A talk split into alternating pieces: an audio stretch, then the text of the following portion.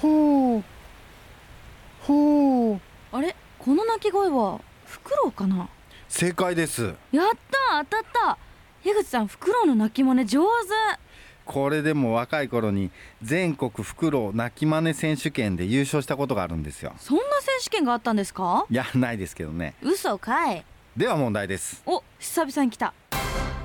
何に対しても感心している鳥ってなんだえこれってひょっとしてシンキングタイムうんうんうんうんうんうんうんうんうんうんうんうんうんうんうんうんうんヘイ終わりです私さっき答え言いませんでしたか答えは答えはフクロウですでしょうね Zip FM original podcast. Woodcast. こんにちはヒラリーですウッディーラーの樋口ですジップ FM オリジナルポッドキャストウッドキャストこの番組は森と人の距離を近づけるプロジェクトウッディーラーの樋口さんといつかツリーハウスを作ってみたい私ヒラリーがものづくりと森づくりをつなげる自然まみれのプログラムぜひ最後までお付き合いくださいさっきフクロウの鳴き真似されてましたけどもたまにフクロウ飼ってる方いますよねそうですね名古屋にはフクロウカフェもあるそうでおー人気が高いみたいですねいやーちょっと私も飼ってみたいですねフク ロウやっぱハリポタ好きとしてはハリポタ好き さて今回のエピソードなんですがそんなフクロウも含むいろんな鳥が森には住んでると思うんですけど、うん森にとって鳥ってどんな存在なのか今日はそんなお話を伺いたいと思いますはい樋口さんはバードウォッチングはやらないんですかバードウォッチングはねまあなんか専門っていうかわざわざ見に行くっていうことはないですかねまあ、やっぱり森の中にいたら自然に見かける感じそうそう、うんあのーもううちの事務所うんもう春っていうかね季節になれば、うんはいもう朝から晩晩っていうことないけど夕方までうんずっとウグイス鳴いてたり、へーえなんかベランダとかにうんこうちょっと、あの餌をちょっと置いたりとかってしないんですかわざわざそういうことはしないかな、へなんか最近こう TikTok とかの動画で、うん、こう自然の中に住んでる方とかがこう一つもう鳥が来れる泊まれるスペあーースみたいなのをはいはいはい作ったりしてる方とかいて、ありますねそういうのいいなとかちょっと思いますね私個人的にはね。昔昔はあのなんか鳥小屋っていうかうな、んうん巣箱作ってう、んうんうん、ああの小学校の頃かな、はいはいはい。うん、作ってなんか森の中行って、うん巣箱かけに行ったとかねあへえ。なんかそういうあのなんか会があってそういうのは参加とかしたりしてましたけどあ楽しそう、うんちなみにこう鳥を見かけてああれはあの鳥だとかわかるんですかあの なんか野鳥に詳しいわけじゃないんで、うんうんまあメジロとかねうんそのウグイスの違いぐらいはうんわかるかな。おーまあさ有名なそうそとうそうころはって感じですかね。うんなるほど。森に出かけると本当にたくさんの野鳥を見かけるんですけど、はいそれは野鳥にとって森は居心地のいい場所ってことなんですよね。そうですねやっぱりあの食べ物も豊富ですし街中よりは住みやすい場所だと思いますね、うん。逆に森にとってもなくてはならない存在だと思います、お森には野鳥が必要ってことですか？はい森に住む鳥たちは樹木につく昆虫を食べたり樹木の種を運んだりすることで健康な森を維持するために重要な役割を果たしているんですうん、あ、そうなんですね。具体的にはどんな感じなんですか？あの多くの野鳥は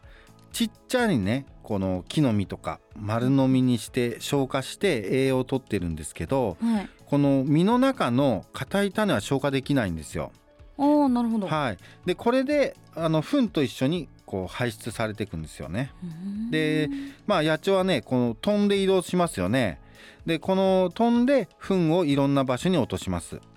で糞と一緒にこの地面に落ちた種はね、もうこのそれでやがて芽を出していく成長していくと。へえ、そうやって森が作られていくんですね。はいまあ、このようにしてあの種がうん。あの散布ねあの運ばれることを就職型散布と呼んでいます。へえ。植物の中には鳥に食べられ消化管を通ることで芽が出やすくなる種類も確認されているんですよ。これ鳥の体通ることによって目が出やすくなるとかそういうのがあるんですねええうんあとまあ一部の野鳥では餌の少ない冬を乗り切るためリスと同じようにどんぐりなどの木の実を土の中や木の隙間に埋めて隠しておくんですよ。あー聞いたことあるで、まあ、これらのうちに、あのー食べ残されたり忘れられたりした種からこう芽が出てうん成長していくっていう、まあ、パターンもあるんです。うんでこれは貯食型散布と呼ばれてます。へえこれ私リスはしてたんですけど鳥もそうやって食べ物を隠してこう食べたりもするんですね。うん、そうですね。あのこうやって野鳥たちは種をまくことで森づくりに貢献してるんですよ。うんあそうなんだこれ前回のエピソードにもあったんですけど森作りに鳥は欠かせない存在っていうことなんですね。あと単純に鳥の鳴き声って癒されますよね。ああそれは本当にそうだと思います。こうなんか癒しの BGM とか流す時 もこうなんかちょっとピョピョピョって入ってるとピヨピヨ。まあピヨピヨじゃないかなんかちょっとねチュンそうチュンチュンだねチュンチュン。チュンチュンななんどの鳴き声かわかんないけどなんかこう鳥の鳴き声がうん入るだけでちょっとなんか落ち着くっていうか本当にこう自然の中に入ってる感じもしますそうでしすねね。うんまあ、あとはあのーやっぱりその小鳥小鳥っていうか野鳥なんかは、あのー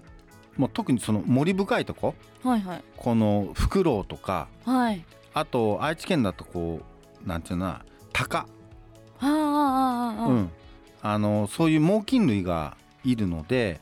隠れてるんですよ。そうなん